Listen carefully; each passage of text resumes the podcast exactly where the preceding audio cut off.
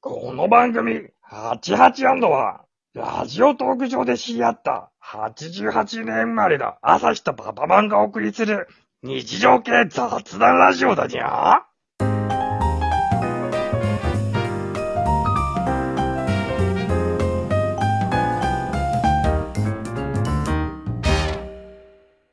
いやー、あっという間のライブでしたね、この前はね。ねえ、にゃん ちゅう。おーん、朝日くん、楽しかったにゃん。あもういいですかちょっと、いいですかこの声。ちょっとあもの、う長く続けるとちょっとしんどいんで。喉、喉を大事喉にがね、喉が潰れるから。 大事にしてね、季節の変わり目だからね。はい、もう気をつけます。で、どうでしたどうでしたこの前のライ ブ。ね、なんか、あの、いつもあっという間だねっていうふうに思うけど、うんあの、今回はん、ちょっと、んんんこん、ん あ今回も、うん、あっという間、うん、だった、うん。あっという間だったにゃん。いや、よかった。よかった、よかっ た。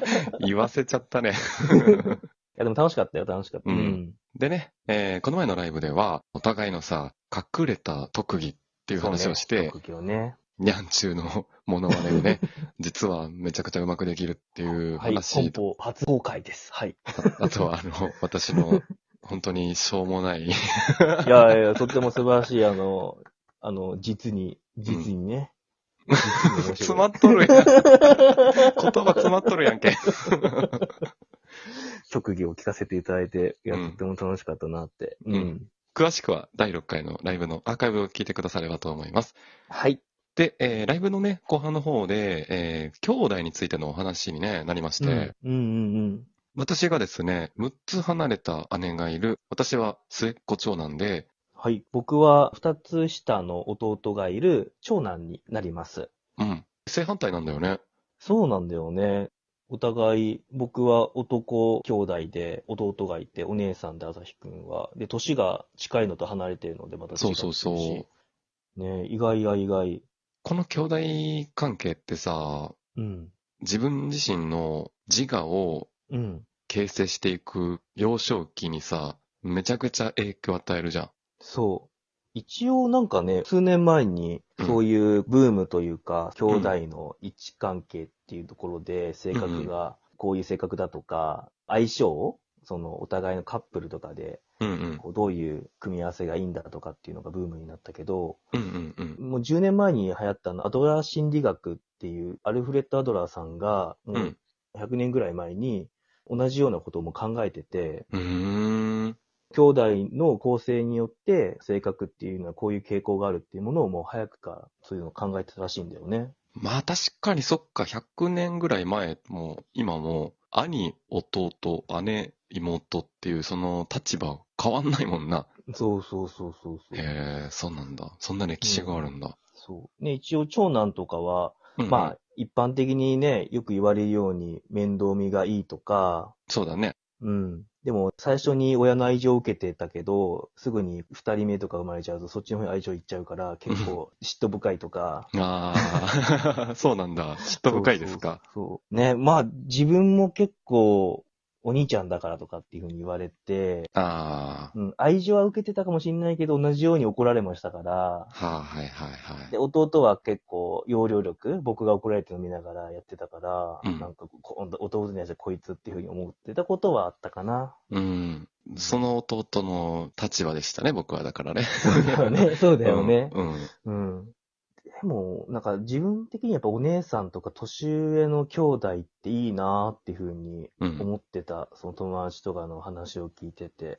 憧れるのかね。まあ絶対に無理じゃん。もう自分が一番最初に生まれちゃってるから、自分よりも先に兄弟がいるっていうのは絶対ありえないから、うん下が生まれるのはね、あり得たかもしれないけど、うん。絶対に無理な存在、ありえない存在として、うなんんかお姉さんとかお兄ちゃんとかいいなっていうふうに思ってたから、うんなんか朝日くんの話を聞いて、ああ、いいなっていうふうに思ったかな。えー、俺はね、逆にね、年下の兄弟欲しいなって思ってたな。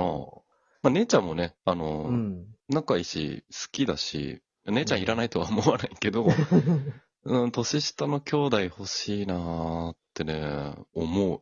年離れてるからね、6つも離れてるとなると、あんまりこう、喧嘩もそんなにしないだろうけど、うちうん年近かったから、もうんうんうう、ん。しかも男の子同士だったから、もう、なんだろう、漫画やら、何やら、ゲームやらさ、なんて、もう取り合い取り合いで、もうあーしょっちゅう喧嘩してた。うんそっか、喧嘩の火種は多いのか。そうだね。じゃあ、年下の兄弟欲しいけど、年離れてる兄弟がそ欲うだしいね。っていうふうに、にこれからは言うわ。そう、だから、6つ離れてると、うん。テレビのリモコンの取り合いもないし、僕が反抗期迎える時にはもう向こう大人で、喧嘩ってね、すごい記憶残ってる喧嘩があって、おう。ある日の晩ご飯を家族でみんなで食べるっていう時に、うん。お母さんがさ、食卓にお皿を並べていって、刺身醤油の豆皿っていうのは、あの、あるね、ある。うんうんうん。あれが、我が家ね、二つ色があって、白と紺色の焼き物の皿があったのよ。紺色のやつには魚の絵が描いてあって、白はね、何も描かれてなかったから、そのうん紺色の方を使うっていう方がかっこいいみたいな ね。まあ僕はね。で、姉ちゃんは、私はこっちの方が気に入ってるみたいなのを言ってて、うん。その刺身醤油の紺色をどっちが使うかっていうので、一回だけバトルしたことがある。そんぐらいしかね、兄弟喧嘩した記憶ない。あー、なんかすっごい可 愛い。兄弟喧嘩だな憎いとか、そういう感情がね、年離れてるからなんだろうな。ああー、そうだろうねう。ん。もしさ、うん。お姉ちゃんがいたとするでしょほう。はい。う。姉ちゃんとさ、何したいとかあるのえ、お姉ちゃんいたら、服選んでもらいたかったかな。あー、なるほどね。高校とか大学の時に、やっぱり自分結構制服でずっといたから、うんうんなんかどういう服着ていいかもわかんないし、親が買ってきた服とか着てたから、うん。うんうん。その大学デビューとかってするときに、うんどういう服を着ればよかったのかっていうのを、うんその女子目線での、うん。女の子の方がファッション詳しいっていう、こう、自分の中であるかもしれないけど、先入観があるかもしれないけど、うんうんうんなんかもう一緒、なんか連れてって、なんかこれがいいとかって選んでもらいたかった。ああ、アドバイスしてもらえると。そうそうそうそうそうそうそなるほどね。う。うん。なかった ね。あなかったんだ。なかなっかった。なたかなぁったか。うん。てかね、多分ね、ごめん。年離れてるから喧嘩しないとか、うんぬん関係なくて、うん。おそらくうちは、うん、うん。姉ちゃん大学入学から家出たから、あ、そうなんだ。うん。中1の時にはもう家にいなかったのよ。あーそういうことか。だから小学生の時までしか一緒に毎日過ごしてなかった。それが原因か喧嘩しなかったのは。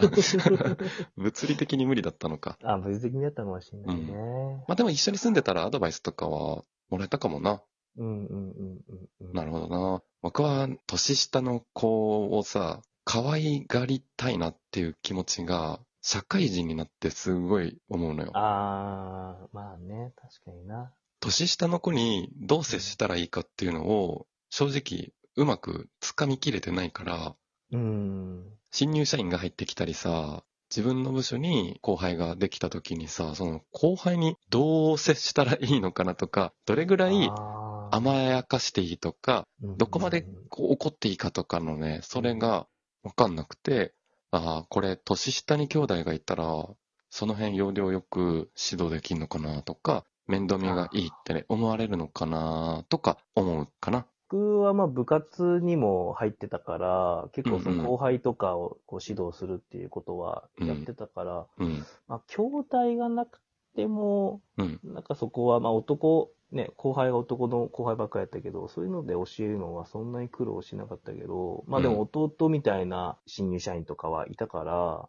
ら、うんうまあそういん。うのですごい勉強っていうか、まああらかじめ、あ、こうやった方がいいのかなとか思いながらやってた記憶はあるね。うん。まあ、ライブの中でさ、僕、甘え上手ですって言ってたけど、うん。甘やかしちゃうんだよね。だから他人にも。あー。めちゃくちゃ緩いのよ、僕。まあそんなとはいえ、僕も結構長男だけれども、なんか朝日くんにいつも甘えてばっかりだから、でかい弟を持ってしまったな、僕も。同い年だけどね。ね。だからここれからもどうぞよろしくお願いします。お兄ちゃん。よろしくお願いします。弟よ。